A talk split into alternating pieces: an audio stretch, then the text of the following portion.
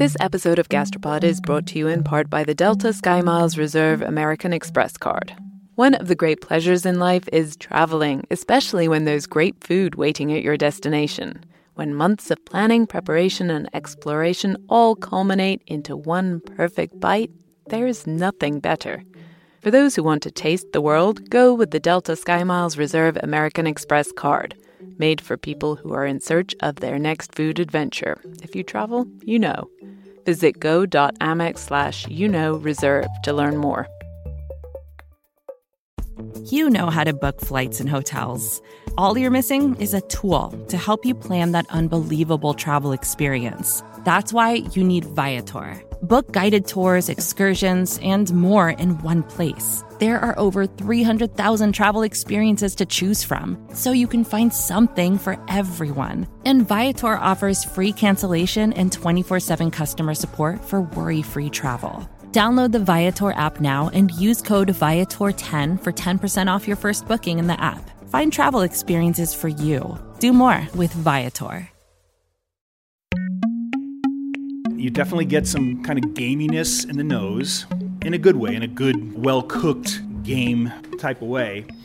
And then, uh, you know, you you drink it and you're kind of waiting for it. it there's a little bit of uh, sort of, um, I don't know, kind of bacony finish, I guess, but it's pretty mellow. Most of the beers that we've done with meat, if you didn't tell people it was in there, they wouldn't know. Beers made with meat. It's actually a thing. Not only is it a thing today, but people made beer brewed with, say, chicken or wild boar hundreds of years ago. But this is not the Gastropod Extreme Beer Edition. It is Gastropod, though. I'm Nicola Twilley. And I'm Cynthia Graber. And as usual, we're looking at food through the lens of science and history. And this week, the focus is one of our favorite food groups, beer. Beer is a huge topic, and trust us, we'll come back to it in the future. This week, we're going to explore one particular aspect of the beer world, inspired by a listener suggestion. So, my name's Jason, and I live in uh, Salem, Massachusetts right now. And I know that you guys, the, the, the podcast is kind of mixing history and science and food. And I thought, you know, if you did do a podcast exclusively on beers, Earth Eagle would be an awesome place to kind of visit. We called Jason and asked him why he wanted us to head up to Portsmouth, New Hampshire to visit Earth Eagle. Because their whole thing is doing Gruits or there's these like historical pre-hop beer recipes. And they sound it sounds literally like a witch brewing a, a pot of like some like you'd expect there to be like eye of newt in there or something. But they always taste pretty good. At first we were like groot newt? What? And then we started digging into what earth eagle is doing and we got intrigued. So thanks to jason we'll be tasting some of the hottest new directions in brewing today inspired by the past. So trend spotting is kind of a fool's game but you know that makes it perfect for me. So here goes. The new thing in beers is old what I mean by that is, it seems like the cutting edge of craft brewing right now is finding inspiration in the past. And as it happens, the folks over at Draft Magazine agree. In an article a few weeks ago, they list a few signs that more and more people are curious about what beer used to taste like. There was a whole roundtable at the Craft Brewers Conference this year focused on historical beer styles. And another conference at Colonial Williamsburg in March on ales through the ages, and one in London on recreating old beer styles. And the Smithsonian just announced a program in which they'll be documenting American brewing history.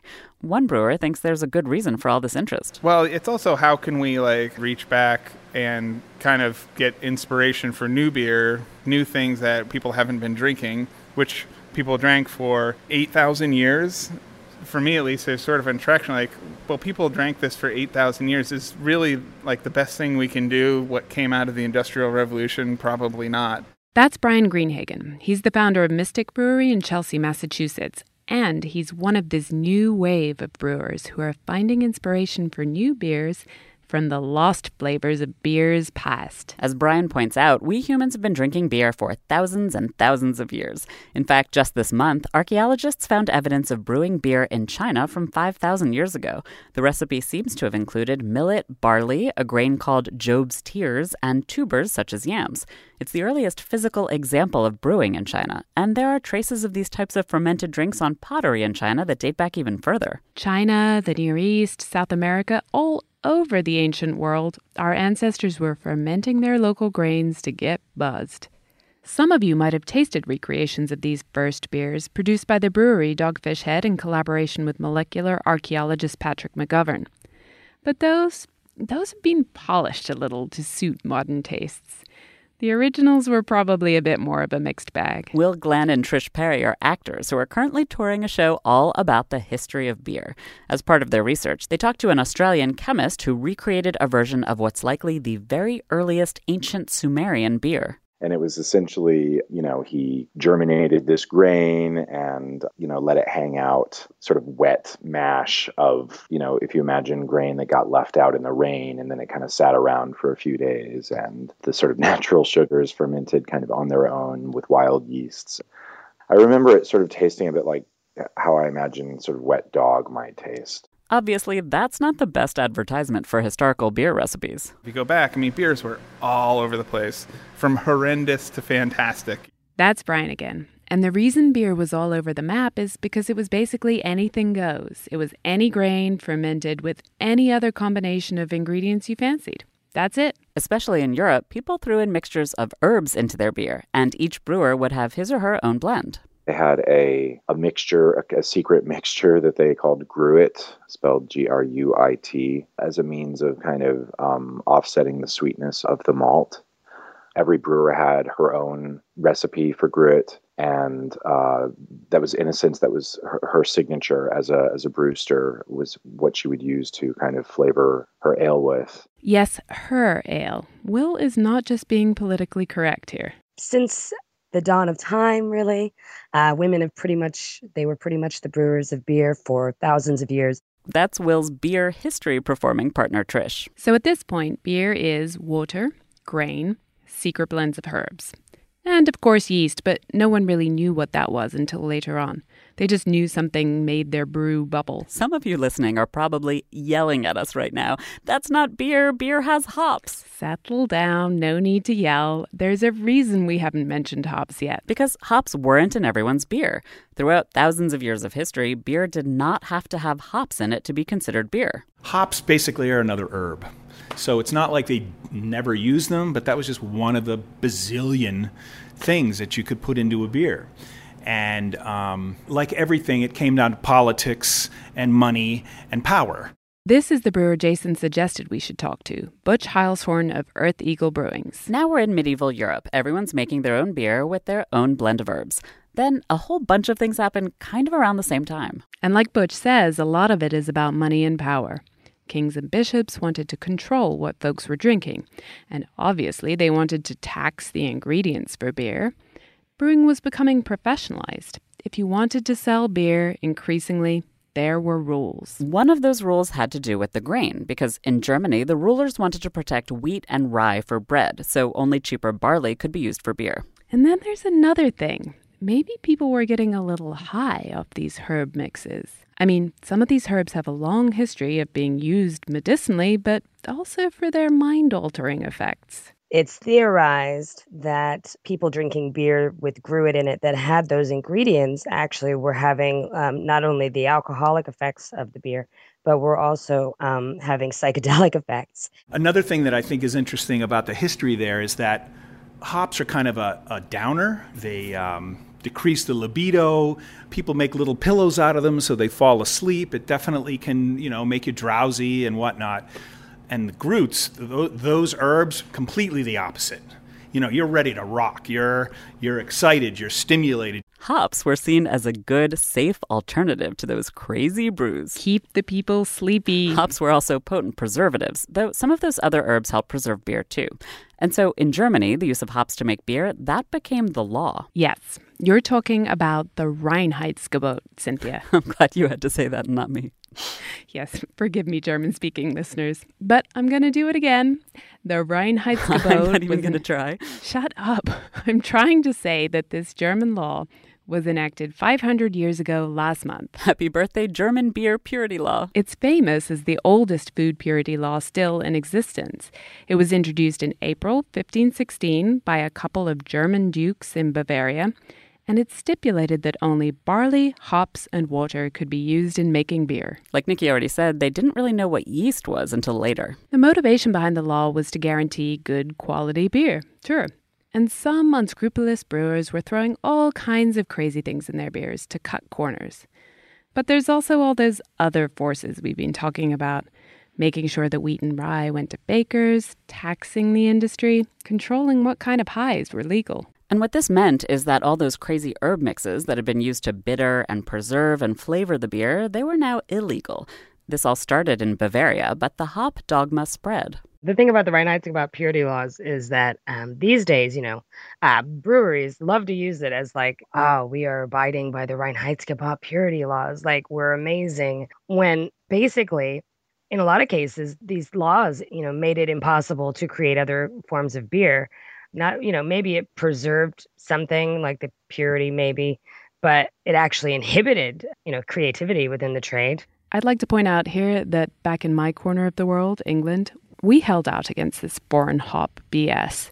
We liked our traditional ales. And then in the UK, uh, when they were calling it beer, it was almost a pejorative, actually because they thought beer was for wastrels and it made you fat. Wait, so you British thought hops made you fat? Not just fat, but impotent. There was a thing called brewer's droop, which, well, you get the picture. I do, yes. There's obviously a grain of truth to it, but also all of this was anti hopped beer propaganda put out by English ale brewers. It was the other brewers that didn't want hops to come into fashion in the UK when it was coming into fashion all over Europe, and they wanted to keep their own traditions so it took longer for um, for beer with hops to come into play. And now we come to America, which at the time was really just an extension of England. If, if you realize that England and America, when you're drinking beer in the 17th century, I'm actually technically ale then, right?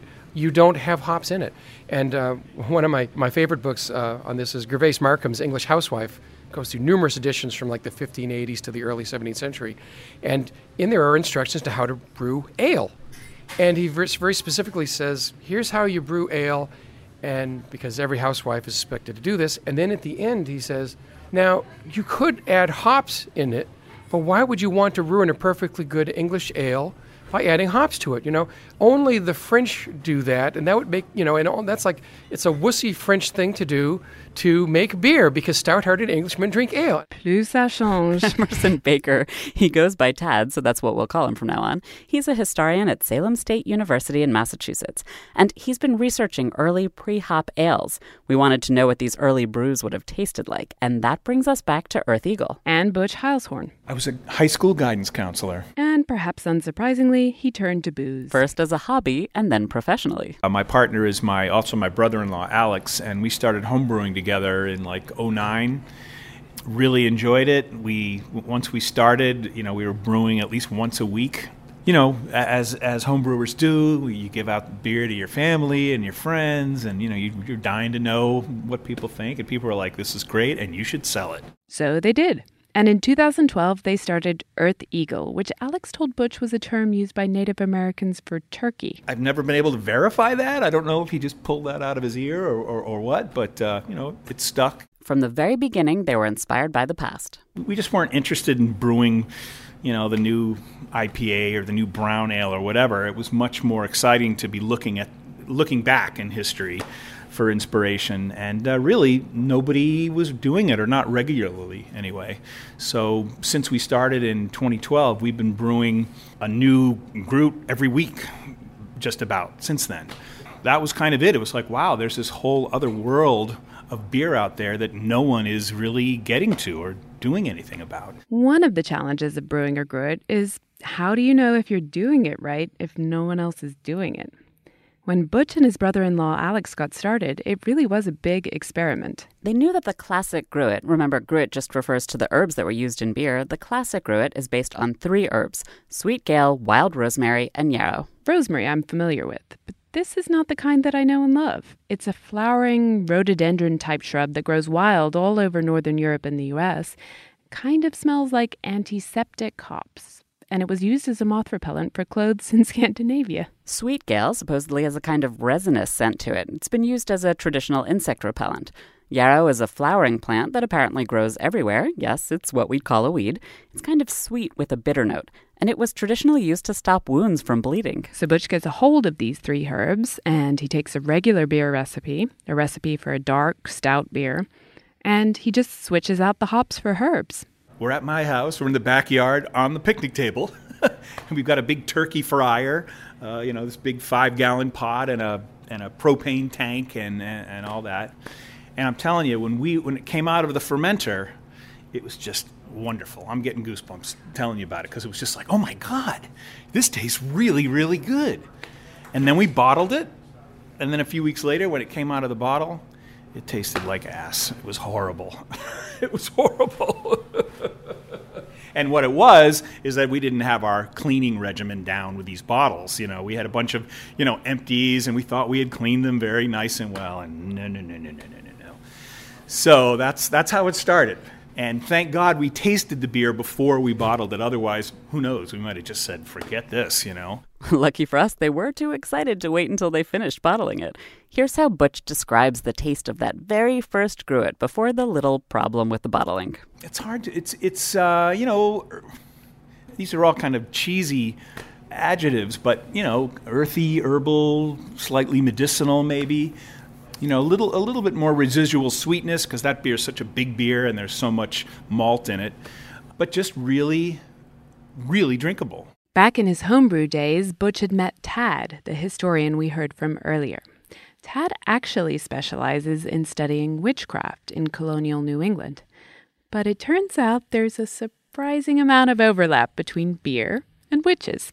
In the 17th century, making beer was a household activity. Everybody did it. In fact, probably every woman who was accused of witchcraft in Salem in the 17th century probably also knew how to make beer because you know witchcraft is a gendered crime. About three quarters of the of the people accused are, are, are witches, and as, as women, they would have been responsible for their household for for doing not just the cooking but also the brewing. Like Trish and Will said, it was mostly women making these gruits.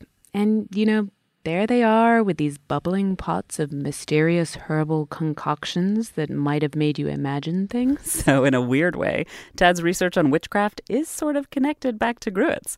What Tad is really good at is looking back through all sorts of historical documents and finding any mention of beer or ale. These aren't just cookbooks, he finds recipes hidden in all sorts of weird documents from the time diaries, travelogues, newspapers. And so uh, I'm able to go back and look at uh, historic cookbooks and accounts of uh, natural history and things like this that provide just the range of different activities from the standard sort of uh, okay, English housewife, here's how you make beer, to um, sort of travel accounts of, well, here's, you know, we didn't have the, the, the ingredients we needed, so here what we made. Tad and Butch's first collaboration for Earth Eagle was called Josselyn 1666.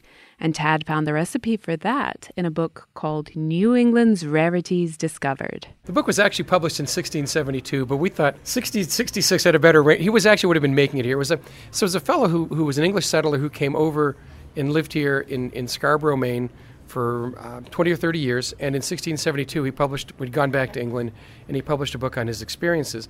And he just, it's a throw off line in the, in, in the book almost. And he's talking about how they make beer or ale.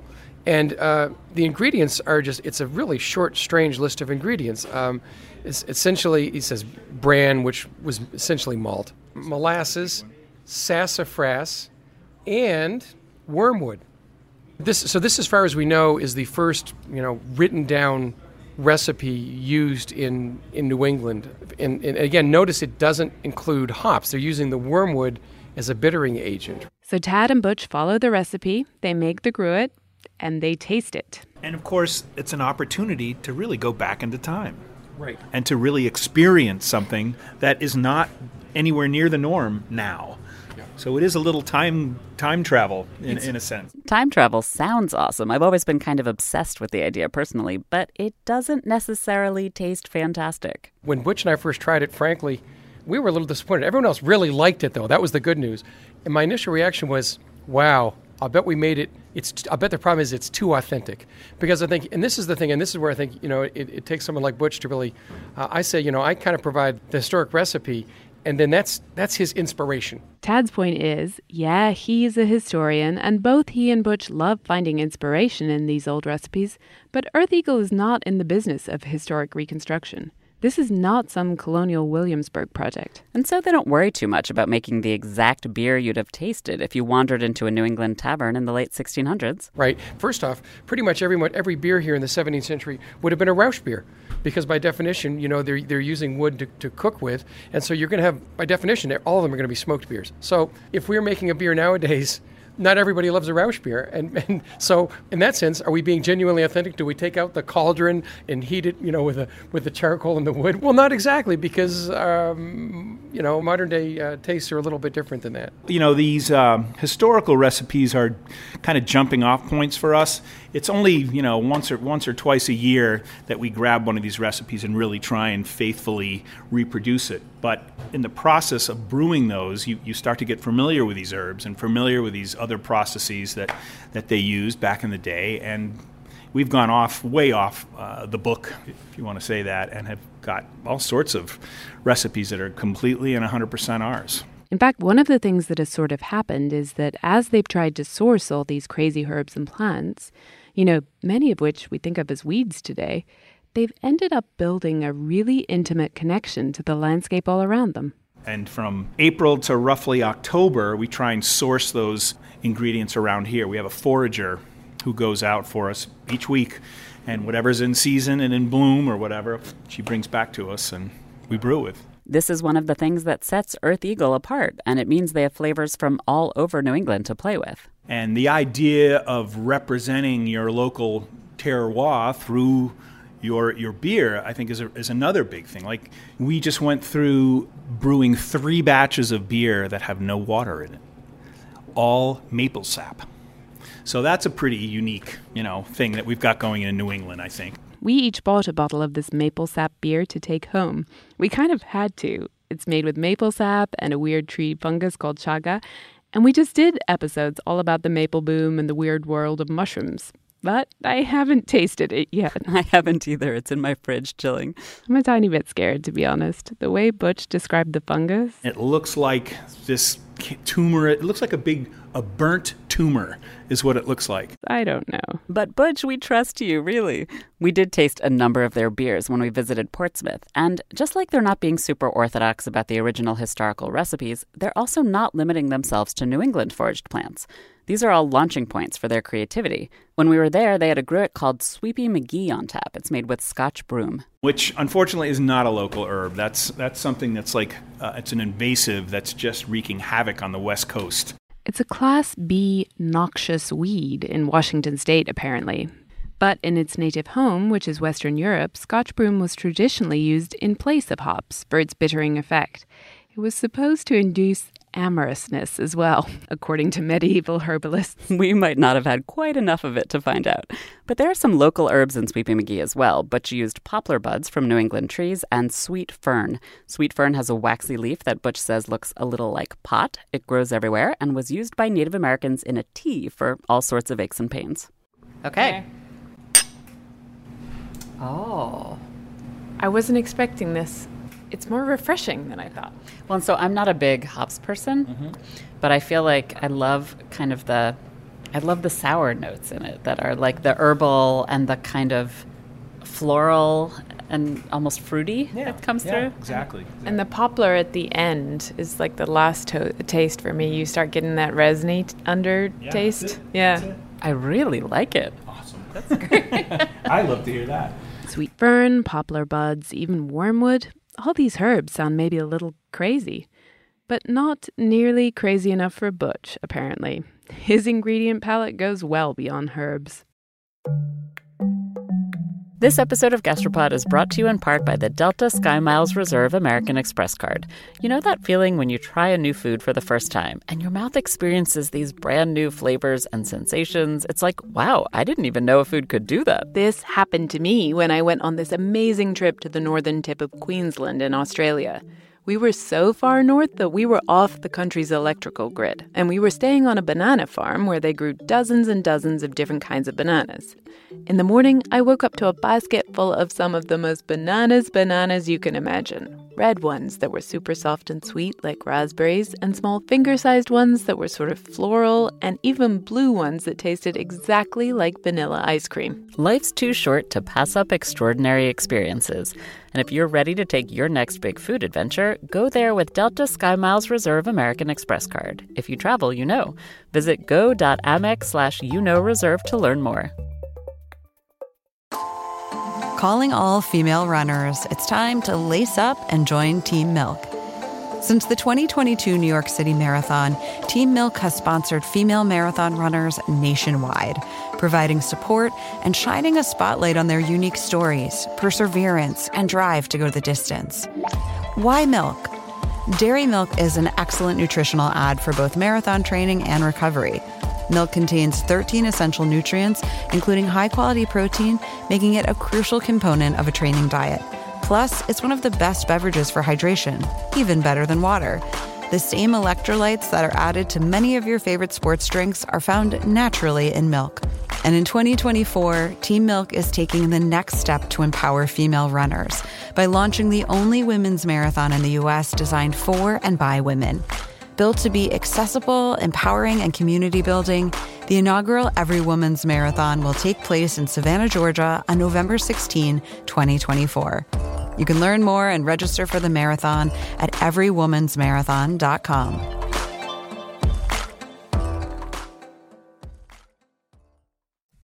The beans, we're still not clear on. The eggs, initially, we were like, this sounds like what is it septis or whatever like this sounds like a, a lawsuit waiting to happen if we're going to pour this that's earth eagle's most recent historical experiment it's an English knockoff of a German beer. I found this in a book uh, published in 1695 called Every Man His Own Gauger, which is actually a book on how to make barrels and, and judge what size they are. You know, what is a, a hogshead versus a, a, a double hogshead? Uh, and, and so on. All these all these antiquated terms for sizes of different barrels and different uses. Uh, so, in addition to writing this this book about how to gauge the size of your barrels, he said, "Oh, by the way, here's a couple of recipes you might want to try." And one of them was a recipe for something called mum. So, what's interesting about this is that the original German version is the first official beer style that was never brewed with herbs. German mum always used hops. It's really the first post Gruit beer. It was invented in Brunswick in 1492 and it became really popular, even internationally, almost immediately. But the English knockoff didn't have hops, and it was weird. the German recipe is super tight barley, water, hops. Over in England, we basically threw the kitchen sink at it. Tad read us a list of the ingredients. Those eggs, they think the calcium in the shells altered the pH of the brew to help preserve it but it had beans, they have no idea why, and it had about 20 ingredients total. One was pennyroyal, which has a kind of minty flavor. Butch and Ted weren't crazy about the result. You know, we followed the proportions and whatever very, um, you know, fastidiously, but to our taste, that pennyroyal just dominated the whole thing. So people were like, well, you know, this would be a great beer if I like drinking, you know, Vicks VapoRub. But some people were like, this is, this is awesome. I love this. Hmm. That sounds horrendous.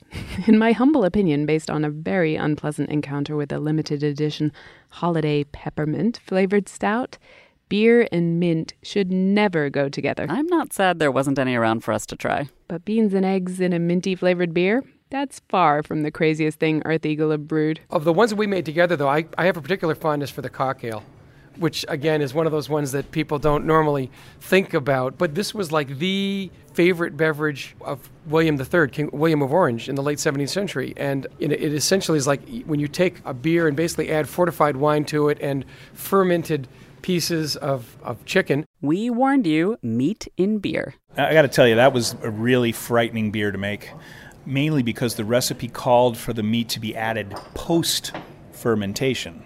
So you'd think, oh, that's lovely. Like, what kind of funk are we going to throw in there? But the other part of it is that, that those chicken carcasses are being soaked in sack. Was that sort of a brandy or um, sherry? Yeah, sherry. So of course the booze kills off anything. So that was like we had to keep reminding ourselves. Are you sure we want to put it in now? Yeah, no, it's it's going to be good. I mean, it was super popular in the 17th century, and those guys can't all have been wrong, right? Even in the 17th century, they couldn't keep it in stock because the name cock ale has a double entendre then as now. and all the women in London would, would grab it off the shelves and take it home and give it to their husbands to here drink some of this honey um, because it would have the sort of the desired effect supposedly on on male fortitude right no word on whether Butch's version had that particular effect, but apparently it didn't taste half bad. And you know what? That beer was marvelous. It was really wonderful, and it didn't t- taste like chicken soup at all. But as with the Gruits, so with the meat ales. Give Butch a little bit of historical inspiration, and he goes nuts. Before you know it, he's making beers with bear and wild boar. And even moose. They'd skin the head of an animal and smoke it and then toss it into the brew. We like to say placed. None of these meat ales were on tap when we visited. But Butch promised they tasted great. You think you're going to have a roast beef sandwich in a glass. It's not like that at all. We weren't sure that we wanted to just take Butch's word for it when it came to his own beer, so we asked Jason Newton. That's the listener who suggested we visit Earth Eagle in the first place. And I specifically drove from Portland down there to try the one with the moose head in it. I mean, this is like with a lot of beers at Earth Eagle, it's not like, oh my God, this is my favorite beer of all time but it's always like, wow, this is really interesting and it's not like anything I've ever tried before. All of this sounds a little like, woo, look how crazy I am brewing all these extreme beers. But Butch isn't doing it for the shock value. He wants to make beers that taste good. And we tried a bunch of them. It's all research. And they are good. I mean, if what you're used to is industrial lager, or even the heavily hopped craft brews that are super popular. They do make those too, actually. They have an equal number of hopped beers on tap and even, you know, the typical IPA. But obviously, these historically inspired gruits and meat ales, they do taste a little weird and different if that's your baseline. Some of these beers are a challenge, you know. You, we always say it's a three sip rule. That, that first sip, you don't think you like it, hang in there for two more. And generally speaking, people are like, you know what?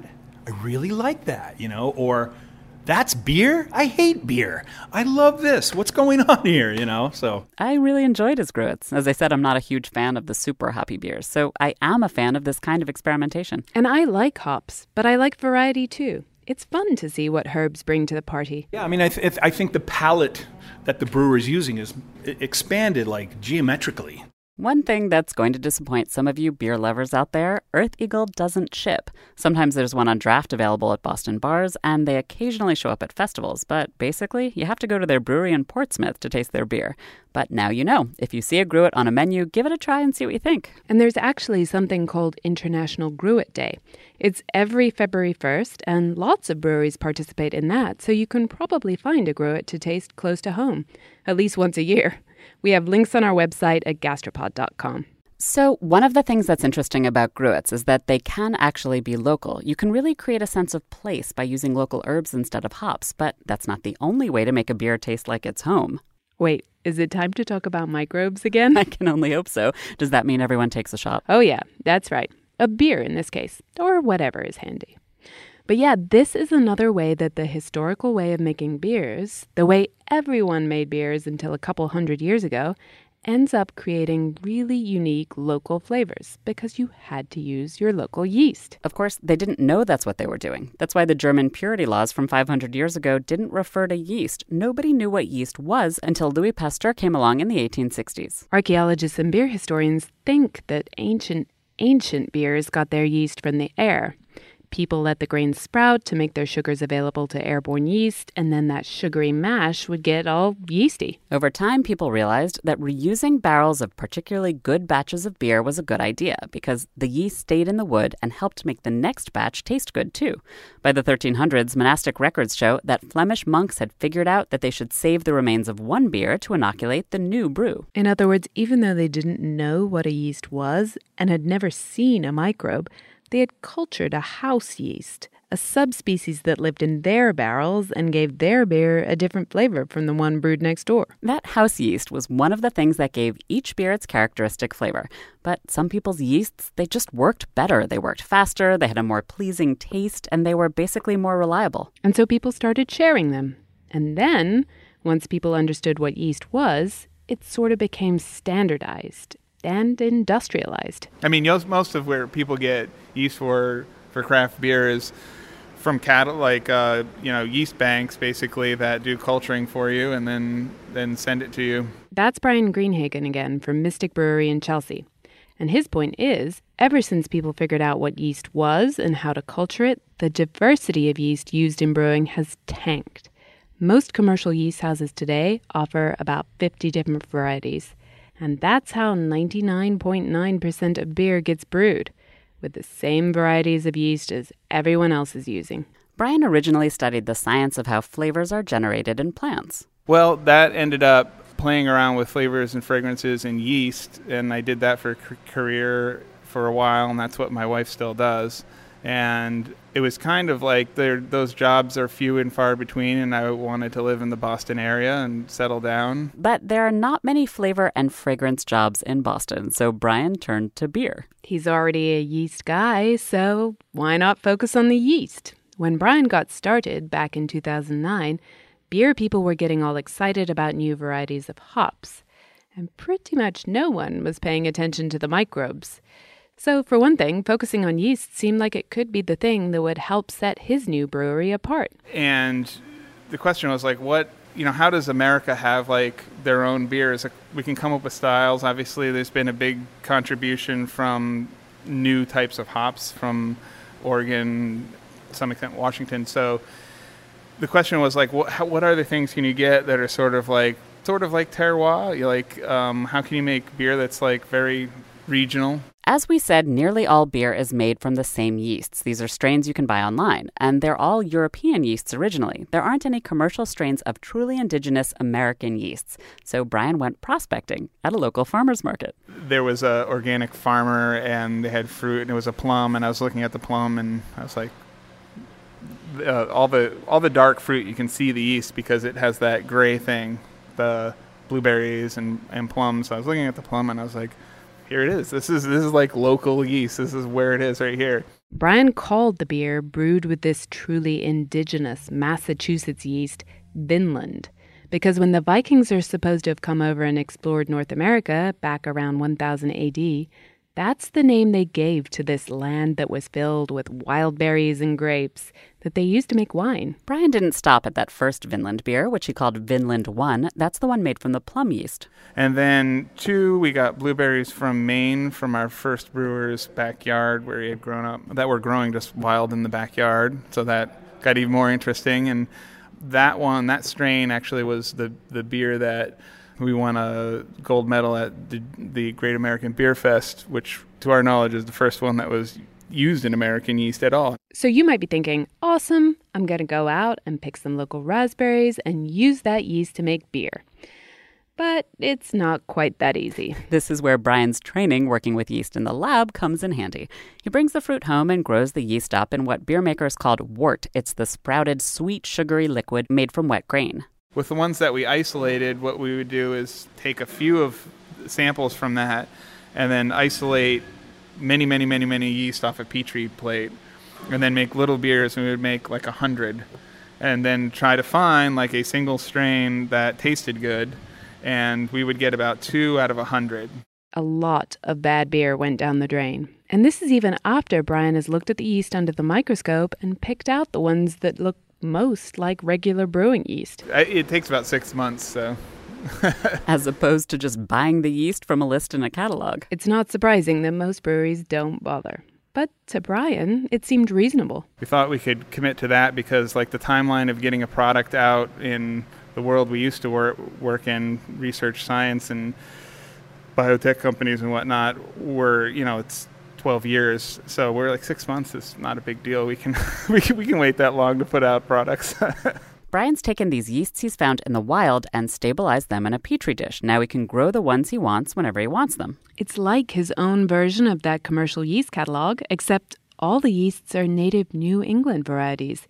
He's got one from Massachusetts, one from Maine, and one from Vermont, isolated from some raspberries. As he said, Bryan won an award with one of these local yeasts, but he's not setting himself up to sell the yeast commercially for a living. Partly because I don't want, I don't want them to call me up and go like this. this is a, I just lost five thousand dollars with this culture you gave me. So you might think the fourth one in Bryan's Vinland series would use a yeast from Connecticut or New Hampshire. But no, instead, Bryan let go of a little control and tried something called spontaneous fermentation. Before we taste that beer, yes, we do actually get to taste it. We have to explain something about sour beers. Back in the day, almost all beer would have been at least somewhat sour because wild yeast would have started growing in the brew during the fermentation process. Brewers didn't have the refrigeration and modern sanitation to keep those yeasts out. Once people figured out how to control fermentation and keep those wild yeasts and other bacteria out, they did. And sour beers almost disappeared, at least in America. Now, if you're into craft beer, you'll know that sour beers are getting popular again today, but they're made a little differently than they used to be. Most breweries actually buy the same yeasts that would have randomly infected the beer hundreds of years ago. They're strains that can give beer funky, puckery flavors. So, whereas in the past, those funky strains would have been floating around in the air and infected the beer that way, Today, brewers mostly keep their brewing setup super clean and they carefully inoculate beers that they want to taste sour with specially ordered quote unquote wild yeast. Before all you beer lovers cry out examples of breweries that are going all wild, we do know they're out there. A small, a really small handful of breweries in the US are experimenting with going totally wild and native. They're just letting their beer brew with whatever's out there, but there aren't many of them. At all, because it's really risky and it can get expensive if you have to dump a bunch of beer. But Bryan was up for the challenge, so Vinland 4 was made without inoculating any yeast at all. It was a spontaneous fermentation. We actually started this by using our local maltster's uh, grain, and we figured, well, they malted it, so anything on it that can make a beer has to be from Massachusetts. So we just used that itself to start a spontaneous culture, and then kept developing that culture to make this beer.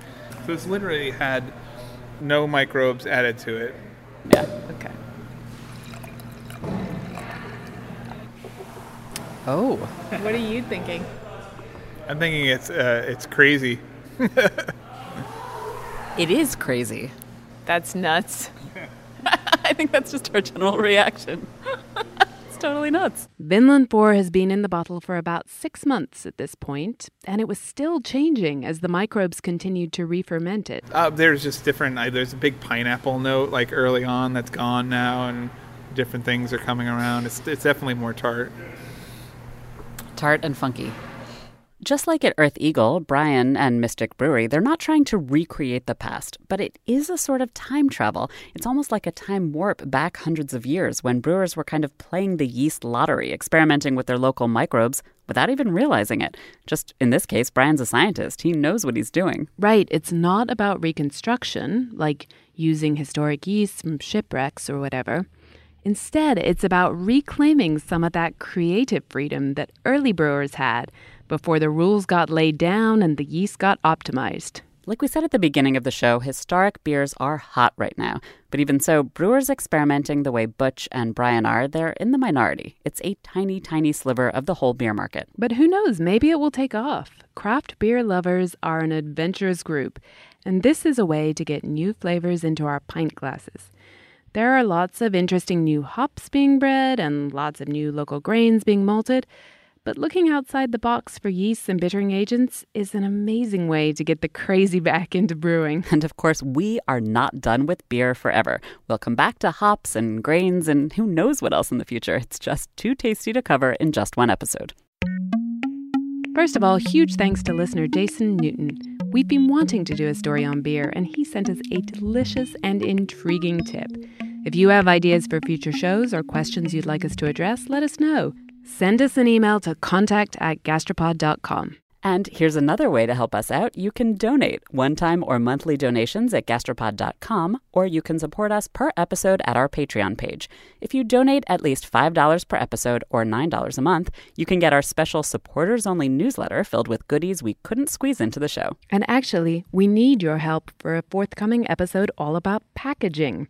If you want to get involved, check out our Twitter feed or Facebook page at Gastropodcast or email us for all the details.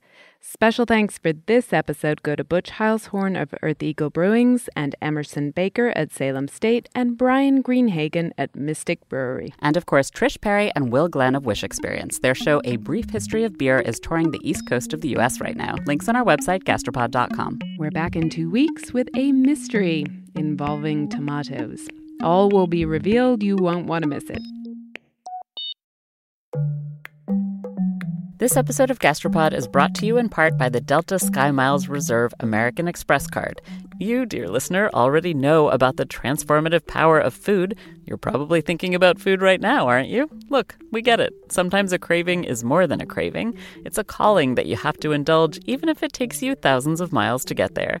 For those who want to taste the world, go with the Delta Sky Miles Reserve American Express card, made for people who are in search of their next food adventure. If you travel, you know. Visit go.amex slash you know reserve to learn more.